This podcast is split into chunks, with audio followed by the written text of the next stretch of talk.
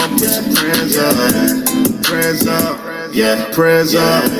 Blessings from the Lord, put your prayers up, prayers up, prayers up. Blessings from the Lord, put your prayers up. Welcome to Praying and Preaching, a time to show, tell, and know how prayer changes things. It's not a cliche, it's a reality with your girl Georgette, aka the Preacher. My goodness gracious. Well, I thank you. That look, listen here. Somebody did not want this thing to happen because this technical stuff was giving us a fit, but we got it. Praise yeah. God. Yes. Won't he do it? Won't he do it?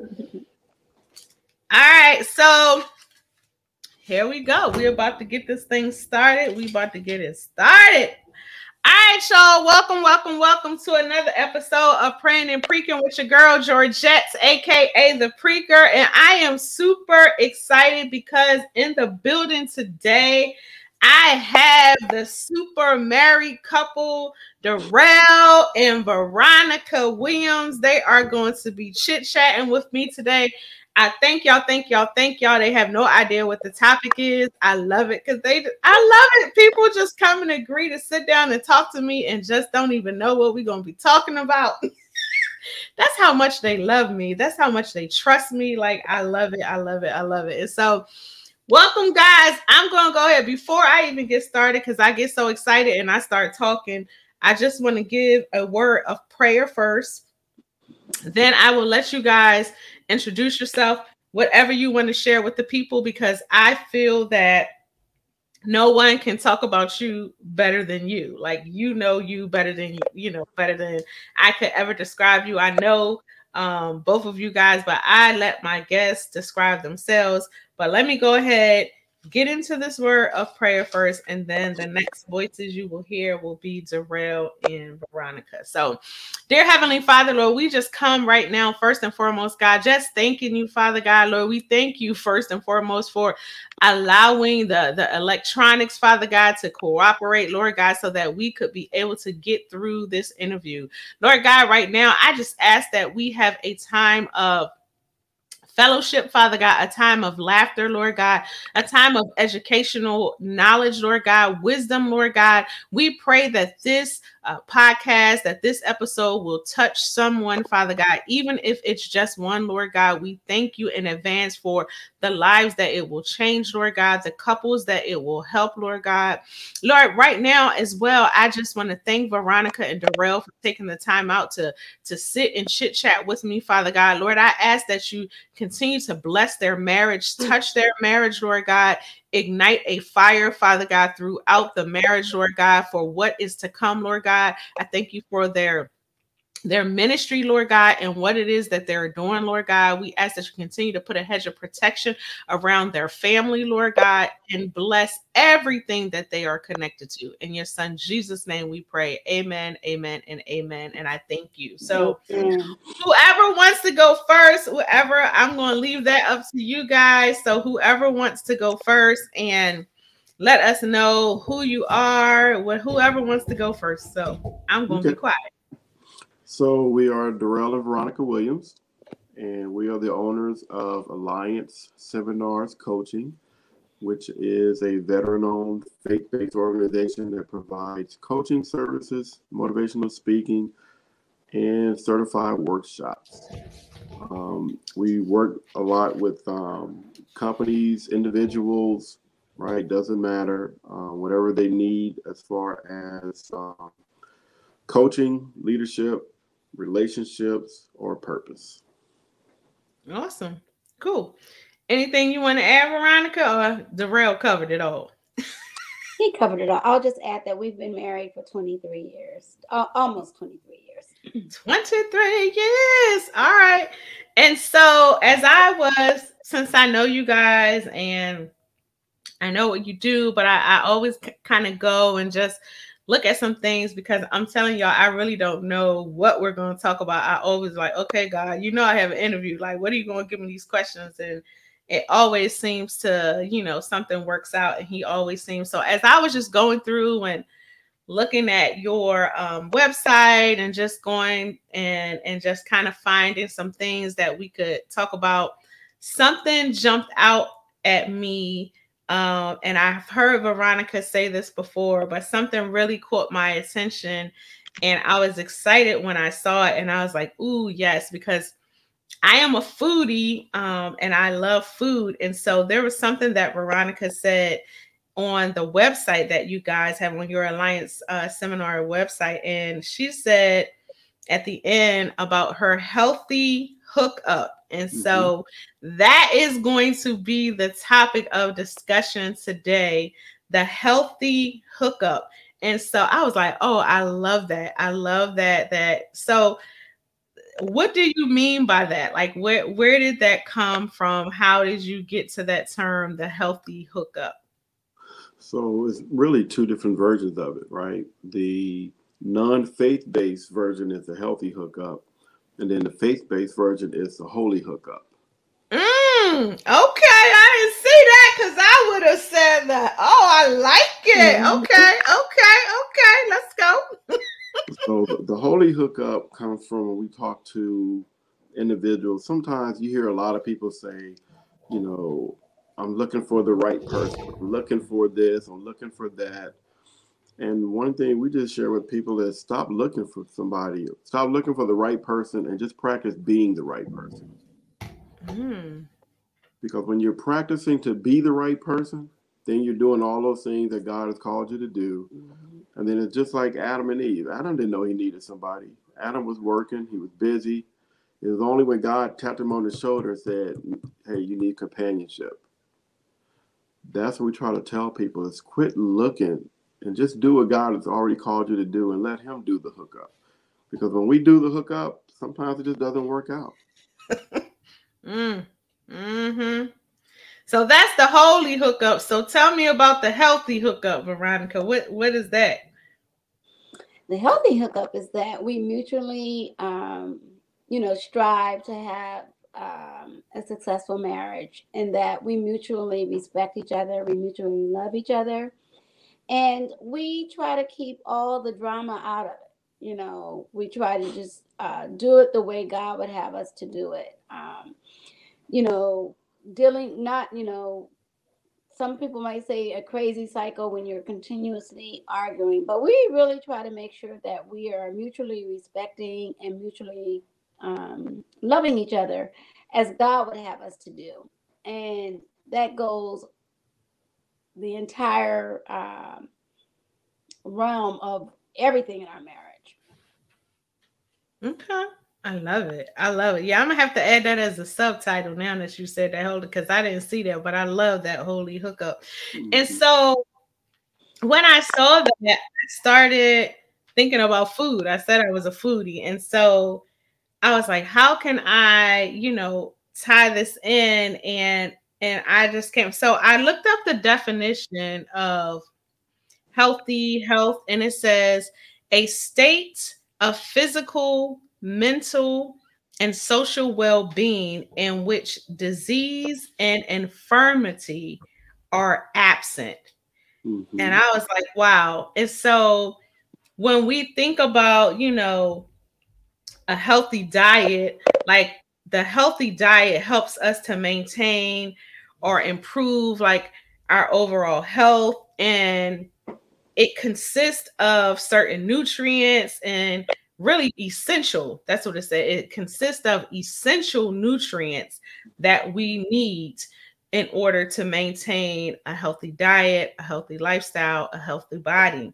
And some of those things that it says that are essential nutrients to our body is fluid, macronutrients, micronutrients, and an adequate food energy. And so, what, you know, using this as an analogy, what, you know, things, what is that? Four things that I mentioned. What four things are essential for a healthy marriage that you guys think? I mean, I know there's a lot, but just give me four mm-hmm. things that you think are, you know, essential for a healthy marriage. Number one, it would be Christ. That's what mm. makes it mm. holy. because it's not of your own doing, but it's of Christ on his doing of connecting the two of you. And secondly, the other nutrient would be love. Yep. And then the other thing too is you want to look out for what's the best interest of the other person. Too many times an unhealthy hookup is I'm hooking up for what I want versus mm. what I can mm. bring out of the best of that person. And the last one I've been telling people all the time is you got to get a divorce from yourself. Yeah. Too Ooh. many times we bring in other factors into the marriage. So it's like, how can I be one if I'm still loving on myself? So I'm selfish, which means no matter what topic, no matter what situation comes up, if I have not divorced myself, then I'm not totally into the marriage. And that divorce yourself is any excess baggage that you need to discard of cannot come into the marriage because that itself will infect the body and infect the the, the marriage. Mm. Yeah, that's good. We we carry so much stuff and and I and I I think that's with any relationship as well, you know. And so mm-hmm. definitely with a marriage, you know, all of that that hurt that you know from previous relationships all of the mm-hmm. disappointment all of those things that can come in and then affect you know the relationship the marriage and so that's good like you know that's i never even like divorce yourself i like the way you said and, i and, like the way you said that and another thing is to be vulnerable marriage allows you to be vulnerable open trusting um, and if you don't have those things even in the dating phase and leading up to where you want to be engaged and married, there's already already an issue. But you have to um, ex- let everything about you be exposed because the person mm. that you're marrying um, is going to see everything that you thought was not a problem. You know, such as maybe squeezing the toothpaste from the middle. That other person like it from the bottom. You know you thought it was okay until you meet with someone, you know, you connect with your spouse, and it was like, oh, that's weird. I always did it from the bottom because then by the time I get to the top, it's all there, and I don't have to continue to push. You know what I mean? Mm-hmm, mm-hmm. And so mm-hmm. those are the same same concept that we can use in our marriage, and that is uh, making sure that we're we're doing things um, that is going to benefit the two of us and not just one of us. Right. Oh, I like that, girl. You made me think about Lord. I know, let me this sidebar right here. Now, when my husband and I first married, this man, this was something that drove me. crazy. he would leave the caps off of things. Like I would like, dude, what are you doing? Like, I mean, and even though it was on his side and but it drove me crazy. Like, you know, he has a bald head, so he would shave his head and leave the caps off the alcohol. And I'm like, who does that? Because if you knock it over, you're gonna spill or leave the caps off his toothpaste. So guess what? I started buying my own toothpaste because I'm like, that drove me crazy. Because the first thing I'm thinking, like, ooh, something's going the germs and all that. But those are things, like you said, you don't know until you get into this relationship and it may seem small, but it can turn into something big. Just leaving cats off of stuff, you know. And if you don't have that conversation beforehand, like you don't even realize that. So is and I had to work through that because I'm telling you, like that was a really big issue for me. And like I was like, oh my goodness, you know, something as small as leaving a cap off the off of something. Like, but it's true. Like, you know, it it because you got two different people that are coming together and now you're in this relationship and it's like you know so that's that's good i like that i like and that so and, and that's why in the beginning of the relationship right unfortunately some couples right they don't send you know themselves because themselves leave uh, caps off of stuff right don't put the toilet down right Ooh. so what they do is they send a representative so during the dating phase, a lot of times you with the representative who does everything right. And you're like, oh, I like this person. We're gonna get married. And then I was gonna get close to the wedding, In the proposal, it's like, okay, the representative's like, okay, now you got to go. I'm like, no, I'm not ready yet. Too late. now you got to go. But now the real person goes and proposes, and you like, yep, let's do it. then after you the honeymoon, you're like, oh, wait a minute, where's a nice guy? Where's the person who's opened up the door? Where's the young lady that used to cook for me and all that? Oh, that wasn't me. That was my representative. This is the real me. I like that. The representative. So now No. you got to sit down and like, okay, let's sit down. Let's let's go back and retalk some of those topics that we had because obviously this is not who I was talking to. So now let's really break this thing down, and then you have to sit down and come up with what we always talk about: goals for the marriage. Yeah. Right, Mhm. not getting married just for the sake of I'm looking for financial stability. I'm looking for a trophy wife. It's like, no, really, what is the goals of our marriage? What do we want? Mhm. To do. And it's not like, well, what do you mean? The goal is to get married. No, no, no. That's an act. Mm. What's the goal? What do we want this marriage to produce besides children? Yes. And that's what allows you to come closer, allows you to think deeper, and you go, okay, well, you know, here's what I don't want, right? I don't want divorce. I don't want arguments. I don't want um, this and that. And then those things help build that foundation for what you do want the goals of the marriage to be. And once you, you know, iron those things out, it's not that you're going to get them in the first, second, third, or even the fourth year. But the key is as you continue to grow and evolve and be, you know, less selfish, those goals actually start coming together. And Mhm. it takes deep conversation about it and being real and true to yourself a- about those conversations, Mhm. as well as um, um, the thought was there. I'm sorry. Um, It's okay. Just being true and authentic, just like being you true said. and authentic, you know, and authentic, getting a, past the uh, surface talk and dive deep in your conversations and deep in what you really want and not be passive to say, oh, okay, you want that? That's fine. I can do that. But be honest and truthful. You know, don't just haphazardly just say yes for the sake of yes when you know deep down that that's not something you can get with. Mm-hmm. So basically, have your voice. Like, don't mute your voice just because you're trying to please the other person. Like, and be able to be able to, because that way you can talk through it, you know, and and just be honest, like you said. So, Right. And and then the other part about that too is even as a male spouse, you don't want a wife that just does what you say or doesn't have a voice. Because the key is down the road. don't you don't? Uh oh, go ahead now. No, because down the road you're gonna come into some life challenges where you need that other person, right, to be a part of the solution.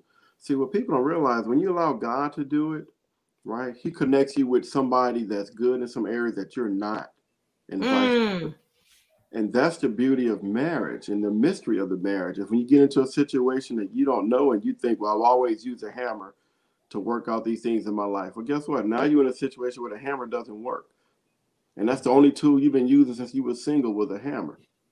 So now Mm. you go with your spouse who says, well, you know what? I have this and I have that. I think this might work. And you're like, well, why would that work? But you don't know that. That's why God gave you her or God gave you him because now that person is going to complete you in a sense of not that you need somebody to complete you in marriage, but you need somebody to help you grow in marriage. mhm. And you're entering um, an inter partnership. It's not just one sided, it's both. So a person should never lose their voice. Um, I hear I hear a lot of women saying that I'm finally getting my voice, but it's not really that you're finally getting your voice.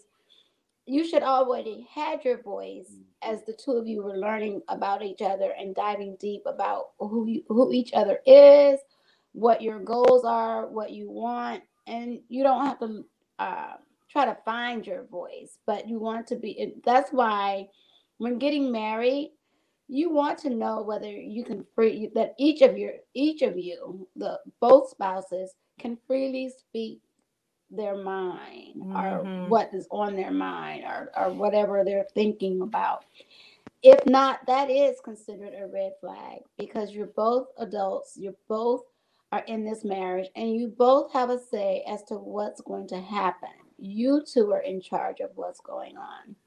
Yeah, that's awesome. Absolutely. Absolutely.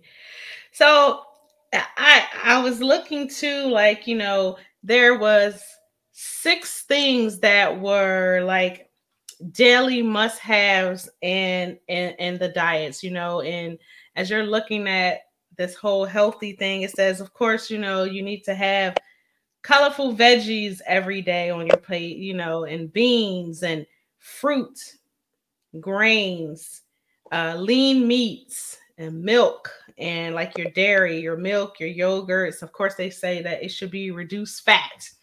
And then, most important, is your water.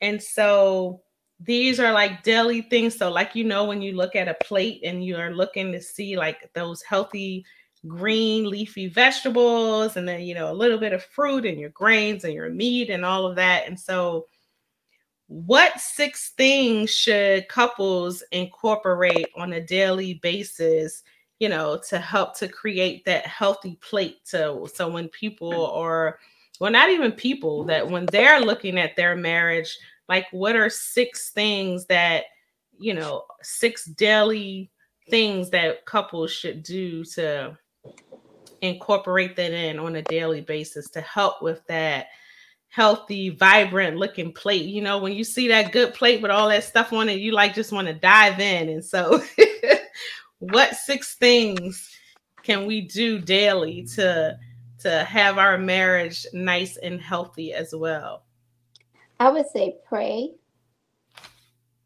mm-hmm. and do a daily devotion and talk about that daily devotion and see how it is applicable to the both of you. Mm. Um, then some of the other things too is um, managed expectations. Sometimes we come into a marriage and we have unhealthy expectations, unrealistic expectations. And when you talk about, you know, no kidding, like here's what I'm thinking, and here's what I was I've seen, here's what I've experienced.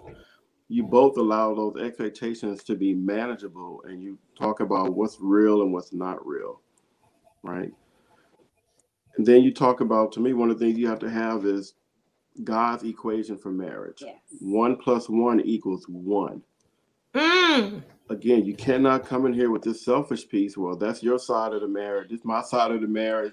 That's your bank account. That's my bank account. That's your bills. That's my bills. No, no, no. One plus one equals one. You need to figure Mm. out how that's going to work. And then another thing is you have to come up with a true decision making guide. How are we going to make decisions before we have kids, after we have kids, Mhm. after we're empty nesters, right? No kidding. Like Mm. how are we going to make decisions as we move forward in our marriage? And then Veronica already mentioned the other piece was that authentic communication, right? The word authentic means it's got to be real. Yes. It's not, well, I just want to say something because I don't want to upset him or her. No, it has to be authentic. But if you say it with the right tone, it might not upset them, Mhm. right? But if you're saying it with a tone that I'm trying to get at them or get back or get revenge, and yeah, you are going to upset it. Um, and then roles and responsibilities. Mhm. A lot of Mm. times, because of where we grew up and how we grew up, you know, well, I saw my mom used to do this or my dad used to do that. Well, that was back then. This 2021. What's the real role, the responsibility that we should play Mhm. in our marriage, and what do we want to bring into our marriage? And then the last two is just money and intimacy. Those Ooh. two things have a tendency to really mess up the marriages because we come into it thinking that sex equals intimacy, and sex is not intimacy. That is just a byproduct Of intimacy. of intimacy. Mhm. But again, if we don't know that, right, we're coming into this situation trying to figure out well, what's wrong and why are they not connecting? It's like, well, we're not connecting because you don't know my love language. So again, Mm. you got to do some research to find out what is real intimacy and what are the different parts of intimacy. So you're not just focused on one part. That's so good because guess what? That goes right into my next question about this intimacy and and because it is a big part and mm-hmm. it's so mm-hmm. fun. That's why I'm like this. It always God just always gives me everything, and it's so funny because when I'm doing these interviews, like it always kind of just rolls right into the next question, and so I wanted to know because we know that intimacy and sex is a big part of marriage as well. So, what three tips can you give couples to keep that sweet and spicy going in this, you know, in this relationship? Like, what three tips can you give to keep it? I, I like to say sweet and spicy because, like, sweet and spicy is so good to me. Like, it's like, you know, when you're eating something and you get that little bit of sweet and then you get that little bit of spicy. Like, you know, we have my husband and I, we love this uh, when we go to Florida. There's a place that we go to that has the best chicken and waffles. And the first time we went, they put hot sauce in the syrup. And we were like, what in the world? But I tell y'all, that sweet and that spicy, like that hot sauce and syrup, you wouldn't think that, but it's so good. And so that's the same thing, like you know, with the relationship when you are married, like it just mm-hmm. should be when that sweet and that when that syrup and that hot sauce come together, y'all, that thing's good. So mm-hmm. it's good.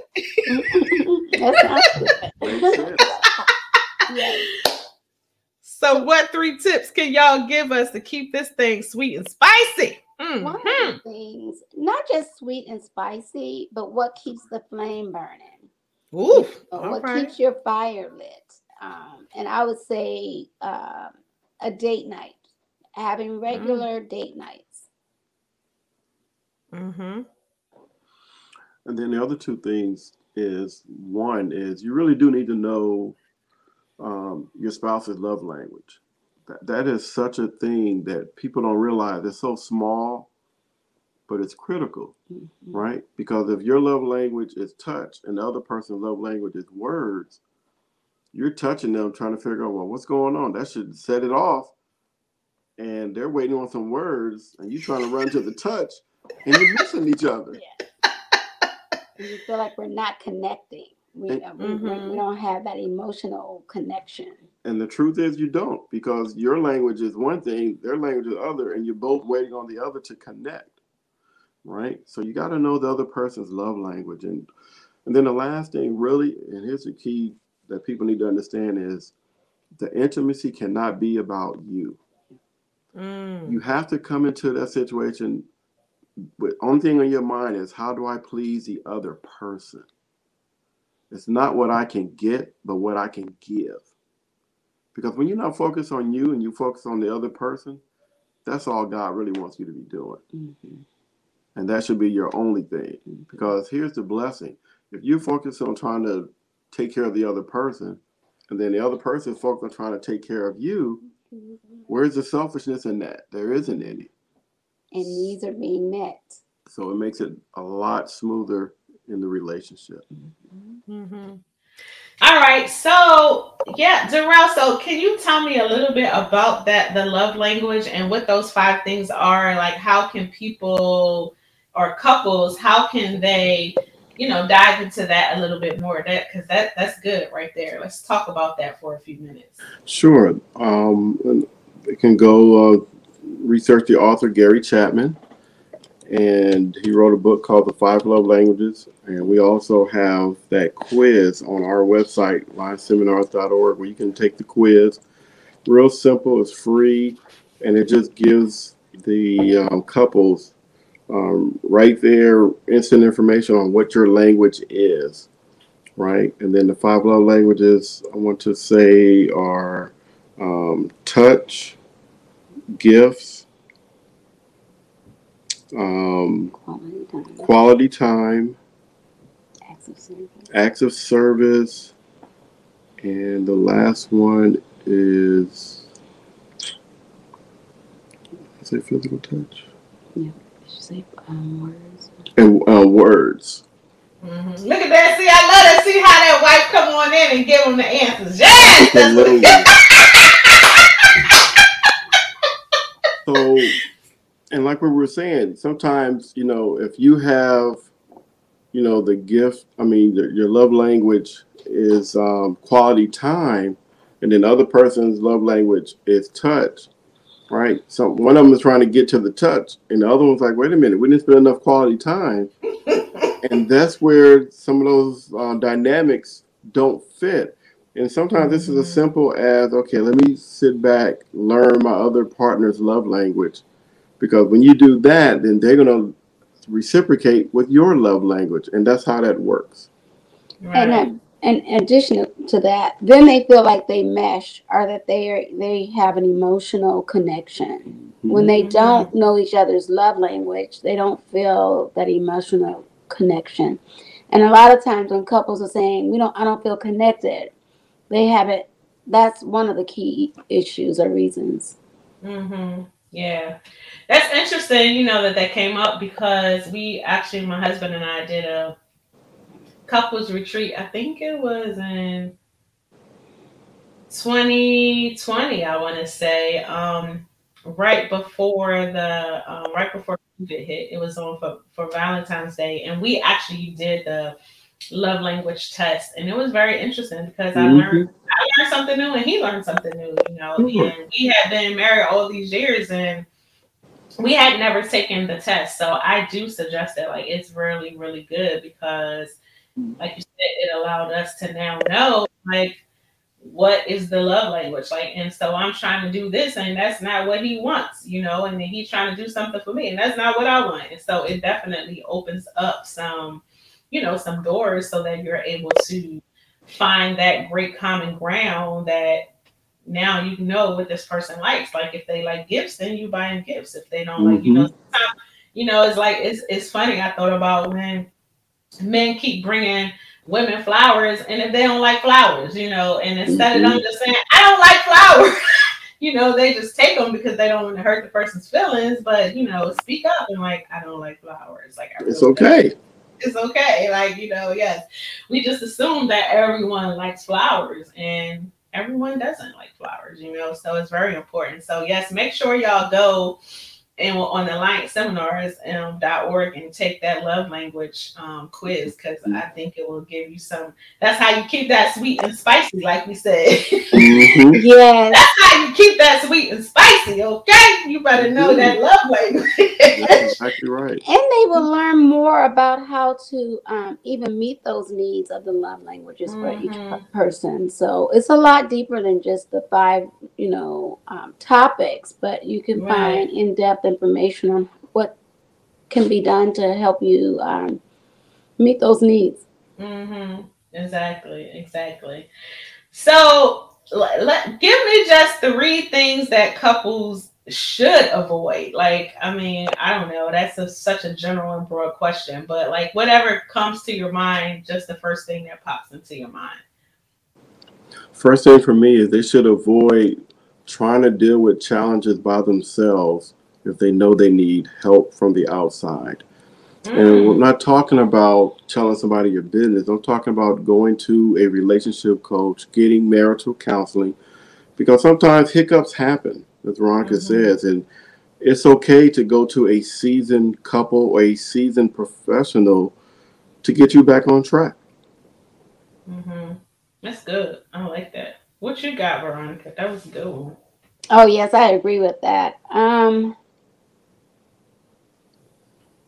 they should ensure what what to avoid. Um, not wanting to talk about critical issues. Mm, Mm. Um, that's where being vulnerable takes place. Um, to really deal with the unresolved issues, because as um, difficult as it is, there is healing on the other side. And I Mm. believe if people learn to just deal with the critical issues head to head, um, there is some, you can obtain peace on the other side. Yeah, that's good. That's And then the last thing to that third piece is, you know, don't be the one to bring um, all that excess baggage, like Veronica said, to the crowded bed. Mm. A lot of times we bring a lot of past emotions, past feelings, past hurts, and we enter into the marriage with our guard up instead of our guard down, like Veronica said, because I am being united with my new best friend. Right? But if that's my best friend, I got my guard up just because I remember what happened the last time, you're not putting your all into the relationship. Mm-hmm. Right? That's why it's good to have that, you know, premarital counseling to talk about those past hurts, those things that you think that you're over, but really all you did was bury them. Yeah. And then now, sometimes when you bury stuff, right, you put dirt on it, it regrows. That's like weeds, you know. Exactly. It keep covered yeah. up like like a weed. Yes. Yeah. I, yeah, I, and that's so interesting. I'm glad you went there because actually that's my next topic. I, I said I want to switch gears a little bit, and I okay. want because I know that you guys do pre-counseling um, coaching as well. You know, a premarital, let me say, mm-hmm. and that was my question. Like before marriage, what can dating couples or engaged couples do to prepare for a healthy marriage? Yeah, the biggest thing there is they really need to seek out somebody, whether it's a church, right? A, um, again, a marital um, counselor or a relationship coach, because you don't know what you don't know. Mm. That's the key. A lot of people they have the right intentions. They really do love that person, but they don't know what they don't know. Mm-hmm. Right? Um, you don't know like when you get into a marriage and then the economy tanks, then all of a sudden there's no financial security there, right? A lot of time when you go through the relationship coach coaching or the premarital counseling, you talk about those strategies. You talk about saving for a rainy mm-hmm. day, right? You talk about, you know, those strategies that what happens if one spouse gets sick. That's another thing that happens. Sometimes, mm-hmm. you know, people laugh at me like, hey, did, did, y'all have a physical within the last year? A physical? What are you talking about a physical? I'm trying to get married. like, no, no, no, no, no. We don't want that sickness and all that stuff to come up too soon, right? A lot of times as men, this is a public service announcement get your annual physicals mm-hmm. because sometimes we don't get our physicals and then we go into the marriage not realizing there's a health issue that could have been solved. Mm. Right. So those are the things that premarital coaching can do. It can bring up topics and areas. Mm-hmm. Uh, and we've had many couples, they'll say, wow, like, because we'll ask them at the end of a session, like, you know, from one to 10, with one not knowing and 10 feeling better prepared. How do you feel? And they're like, we're at a 20. because they said they would we would have never talked about that topic in the depthness that y'all brought up. And uh, some of those topics could be red flags as to why you might want to put a pause on the marriage. You know, not even if the date is planned or whatever, because if they if you go in with unresolved, you're gonna have some issues. But if they're big issues, which we call mm-hmm. them red flags, that are detrimental to the marriage and will continue on to linger while after you say I do, it's important to tackle them. Mm-hmm. Um, if you already have some concerns or you feel that you're not settled or you got solace to a conversation or to a, a situation, a behavior, anything like that, that is a time pre marriage to deal with them, resolve them, get the help that is needed, and make a decision. You know, is this worth continuing on, or is this is this a showstopper? You know, yeah. Um, because marriage is to be eternity until one of you pass away. You know, to death do mm-hmm. you part. Um, and then when you're um, getting married, make sure that you want the whole person. Make sure that this person is that you're able to say I do to everything about them, and mm. meaning that the stuff I know now, the stuff I thought I know, you know, and all the unknowns as marriage takes place, because there's mm. some unknown. You can't take uh, um, you cannot uh, discover each other and everything about each other um, in the dating right. phase because some right. people have two week um, engagements. Mm-hmm. You know, they meet today and they're like, "Oh, I gotta have you tomorrow." You know, so let's just make it two weeks. You know, and really can't afford a wedding. You know what I mean? Right. So make sure that you're also financially prepared for a wedding, and realize that the wedding is for everybody else. So make sure that when you do plan your wedding, that you're not trying to go get, you're not getting an additional financial debt but that you're staying within your means because that's a teachable moment mm-hmm. as to living above your means and being able to be content with where your what your financial status is. And we've had a couple of couples, you know, they came in with one idea when we go through the financial piece and they talk about how they feel a little bit uneasy about, you know, the budget for, you know, the wedding. And after we started asking them some critical questions, you know, it was like which one would you want to put more money toward? You know, the wedding or the honeymoon, right? The wedding or buying a house. Mm-hmm. And once they thought about it, and they were like, you know what? A lot of my friends told us they wish they would have did the same thing, spend less on the wedding and more on the honeymoon. And like one of them, they were able to do a destination wedding, and it was already paid for mm-hmm. because all the money they would have put toward the wedding, they put it towards something else, and it was beautiful. Right. And so it and for them it was a destination wedding and their honeymoon. And their honeymoon. Because yes. after everyone else left, they remained there. Mm-hmm. One stop shop. That's what I call it. Yes. Mm-hmm. All because they planned. And get you know, and go to someone you know, not so much um, someone to go take additional money, but talk to other people um, to find out new ways and new ideas because we all mm-hmm you know we all know someone that know that is a financial savvy individual that can help us save more than just um, in other ways right right awesome awesome all right so now i have a question that i always thank you guys for that um, mm-hmm because we don't want to leave out the ones that are dating and are pre-married. Sure. Listen, you better listen. You better get that um that checklist and that with the way down thing.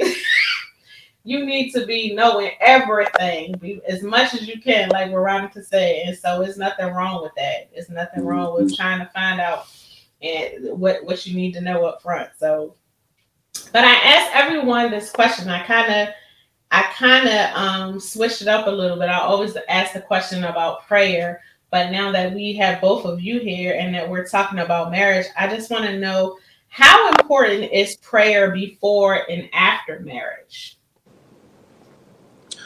Prayer is very important because again that's one of the foundations that we talk about when we do our premarital coaching and also with the hiccups. Because one thing we found out when the people come to us about the hiccups like we don't even ask them about what the hiccup is. The first thing we ask them is um, after they share what's on their heart we go okay so what's your um, prayer life like? And they're like can you just hear me right? She's got me sleeping on the couch. I said, okay, let's get past that part. what's what's your relationship like with Jesus? Because you said that you know both of you are Christians. What Jesus got to do with me sleeping on the couch? I'm like, what's your relationship like? It's like it ain't there right now. I'm like, so what if there is a correlation between your relationship with Jesus and relationship with your wife? Mm. What if the more time you spend with Jesus, it equals up to more time that you end up spending with your wife. What if more submission time to what the Lord is speaking to you gives you the answers to how to better serve your wife? They miss it sometimes.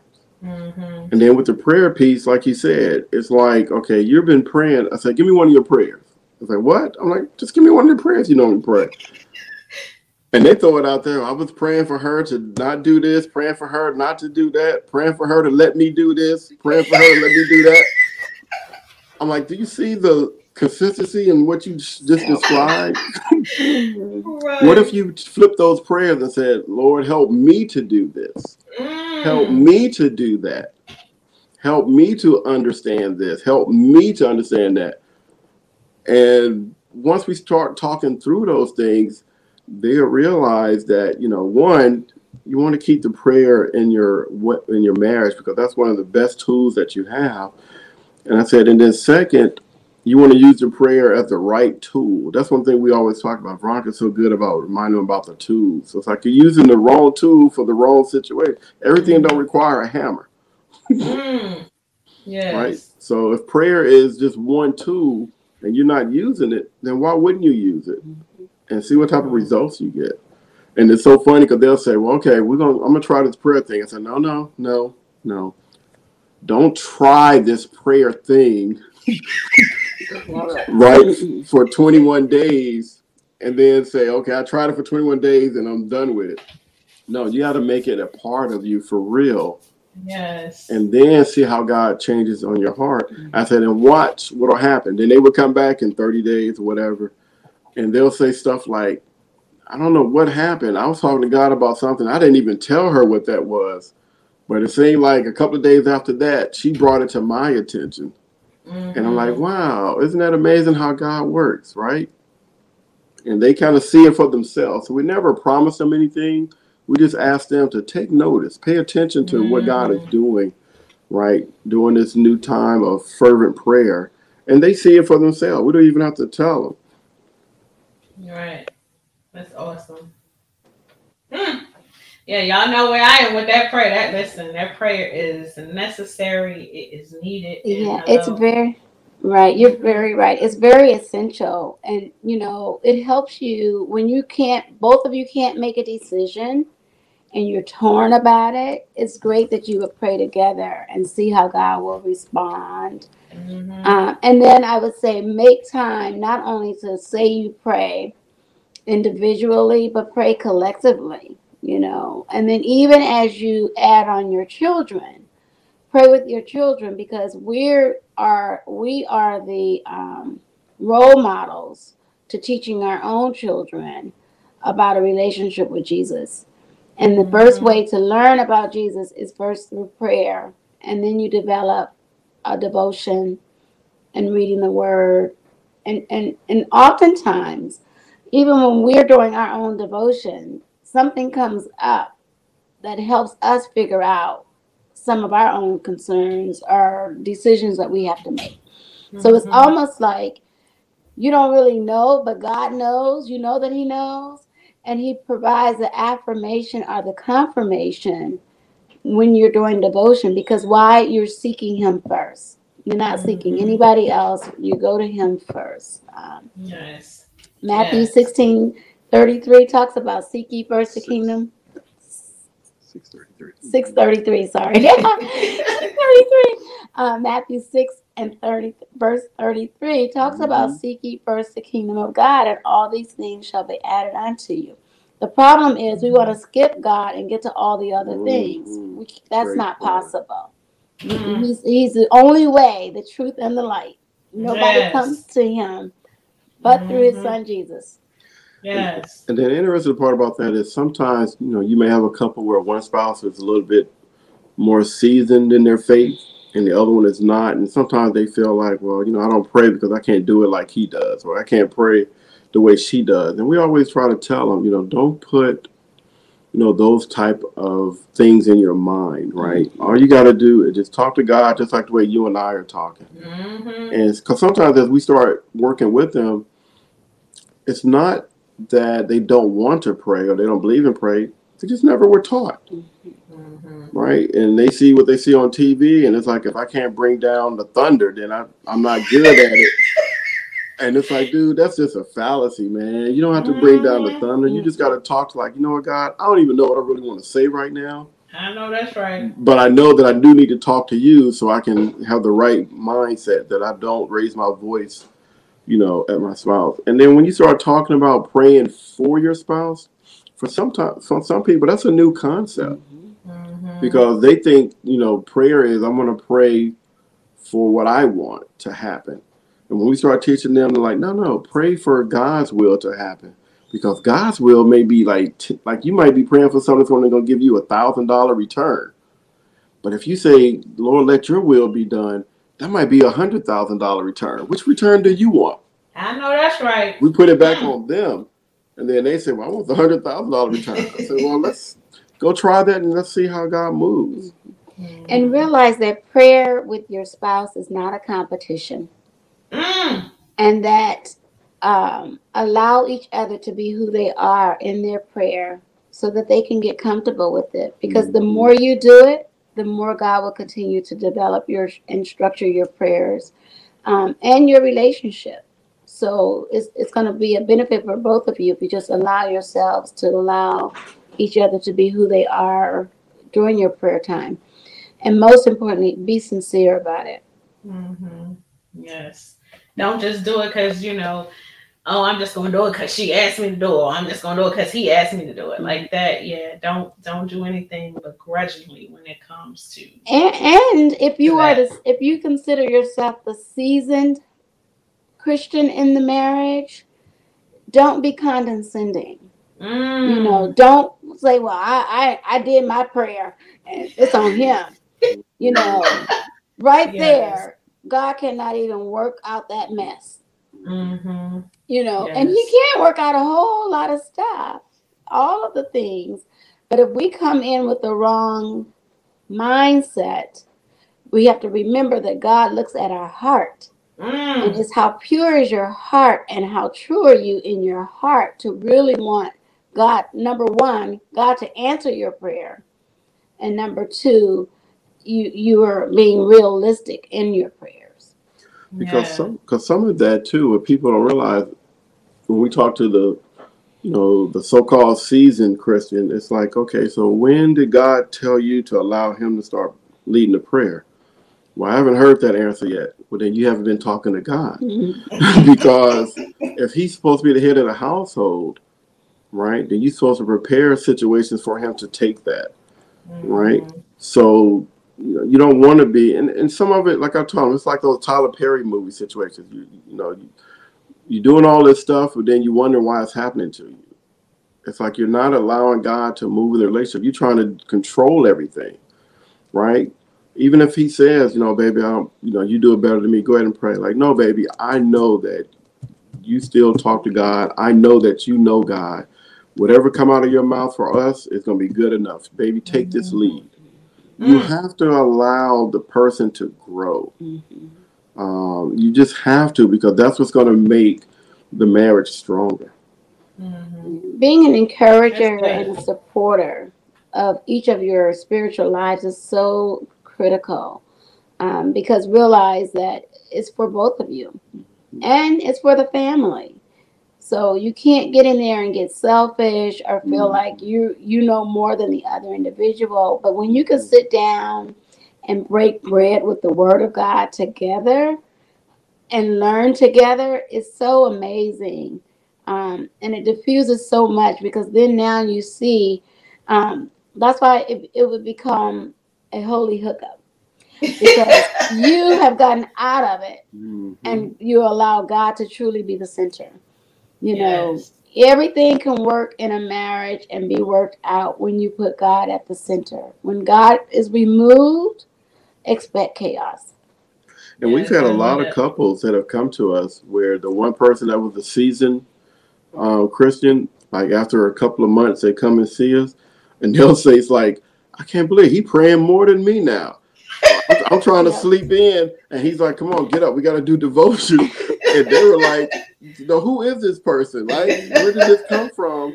But those were the ones that really trusted God and said, "You know what? I can do better, right? I can. I do want to be the head of my household."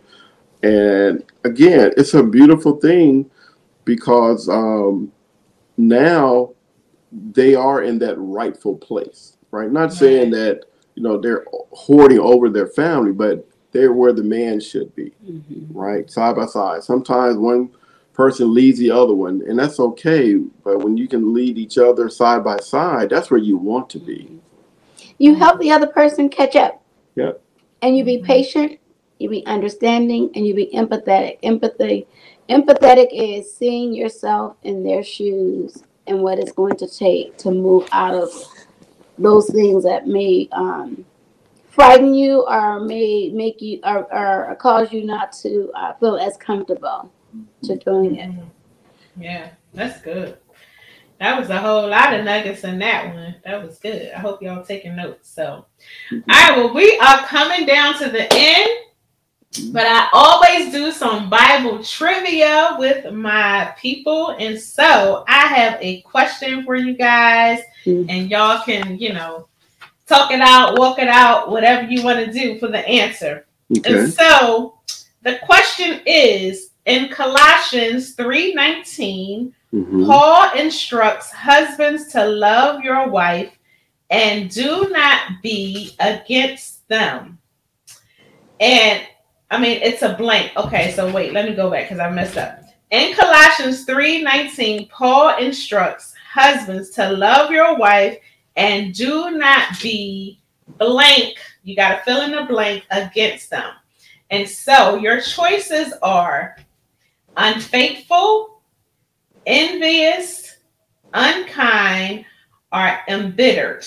And so let me read it again.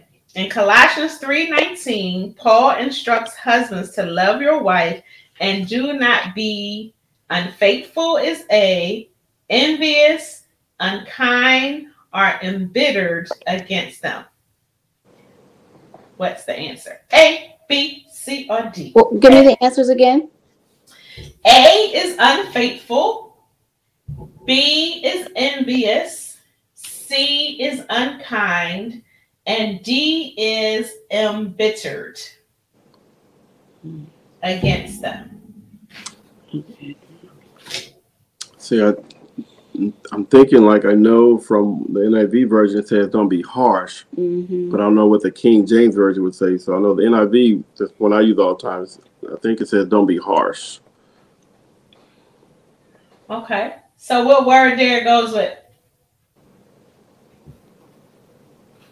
Well, harsh could be unkind or bitter, depending on the dictionary you use.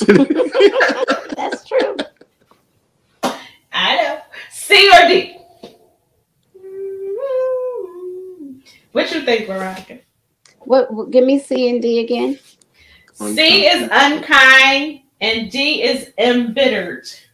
It would have to be embittered because of the word harsh. yeah. hmm Yes, that is the answer. D is the answer. Yes. So in Colossians 3:19, Paul instructs husbands to love your wife and do not be embittered against them. So I got it right. Woo! All right. Thank y'all so so much for taking time out, even with the technical difficulties No and all of that. I appreciate it.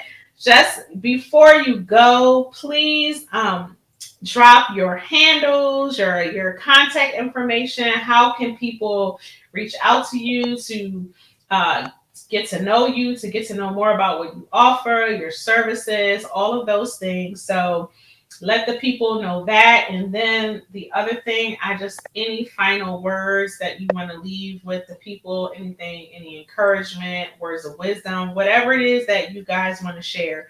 But first, give them the information on how they can follow you, how they can reach you, and all of that good stuff. Yeah, we're still kind of old school, so we got about two ways you can reach us, which is basically Facebook, right, through Alliance Seminars, and then the website, allianceseminars.org. And again, I'm that old school guy, so you'll be looking for a text, and I'll be calling you. You're like, who's calling me on my phone? That's okay. It's good. I, I I love that because you got some people that I love it. Sometimes you know it's best to pick up the phone because a lot can get lost in translation. So I love that, and there's a space for that. So absolutely, yes, absolutely. absolutely. Absolutely. So, all right. So, any final words of wisdom or whatever it is that you want to leave with um, the people? Mhm. I'll hear from both of y'all. So, whoever, whatever y'all want. Oh wow. Um, I would say for the person, for the couple that um, may have hiccups, you know, you're still kind of working things out. I would say don't be afraid to ha- to deal with the critical issues or the different challenges. Um, because what happens is when you just deal with it face to face and head on, it may not look like it's going to end good, but it will if you guys are both willing to go the uh, extra mile and and the sacri- and make the sacrifices that's necessary. Um, to an engaged couple, I would say heed the red flags before saying I do. Um, you know, red flags don't mean it's not really a showstopper. Right. It's just that you just need a little help to figure out how to overcome those situations. Beautiful. Yes, love it. And Beautiful, Darrell, what you beautiful. got? Uh, the two things simply for me is maximize your call and set the, conditions for success. People need to realize that your marriage is a calling, Mhm. whether you realize it or not. You've been called to marriage. So you need to maximize that call. That means I'm going to do whatever I need to do. I'm going to learn whatever I need to learn, right? I'm going to check whatever personalities I need to put in check so that I can maximize this calling called marriage. And then the second thing is set those conditions for success, right? I was just thinking the other day, like, really, marriage is like a spades game, right? You don't know what type of hand you're going to be dealt. Sometimes you think you do. Mm-hmm. But one thing I love about spades is you go to your partner, you go, partner, how many can you get? And you know that you barely can get three books. But you just have that confidence, like, you know what, baby, I'm going to get you four. I don't know how to do it but I'm gonna get you four. And then that builds the confidence of the other person to say, Well, baby, if you give me four, then I'm gonna get four too. Put us down for eight. Knowing that you only got five in your hand. But that's the beauty of marriage. It's like a spade game. It's like, partner, I got you. I got you. I I'm gonna find a way. If I gotta cut, if I gotta do, I'm gonna do whatever. I'm gonna set the conditions for us to win this hand, even though we weren't dealt the best hand. Mm. If we apply that to our marriage, oh my gosh, you'll have all kind of great things in your future. Yep. I love that. Oh And just I'm work about- to make your marriage thrive. You know, keep the flame burning. You know, find new ways and creative ways to to keep both parties um, interested and surprised. Yes, I love it. We about to play some spades up in here. That's it. That's it. I want everybody that's listening to this, whenever they hear spades, I want them to think about their marriage. Yes, I'm about to play some. I ain't played spades and yeah, I used to listen. I was never that good at it, so I used to always. and it's so funny you said that. Just a quick sidebar before we go. I, we used to play spades with another married couple, and I used to mess up all the time. They would be so mad at me because I would mess because I had just learned and I would be mm-hmm. reneging and everything.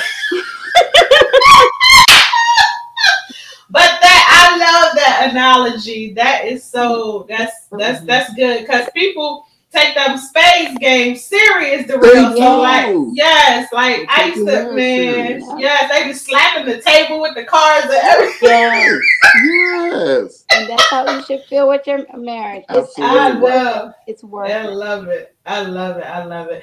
Well, I thank y'all, thank y'all, thank y'all for sitting down with me, taking this time to talk about the holy hookup. That was good. What the holy hookup and what was the other one, Veronica? Holy hookup. No, and uh A healthy marriage.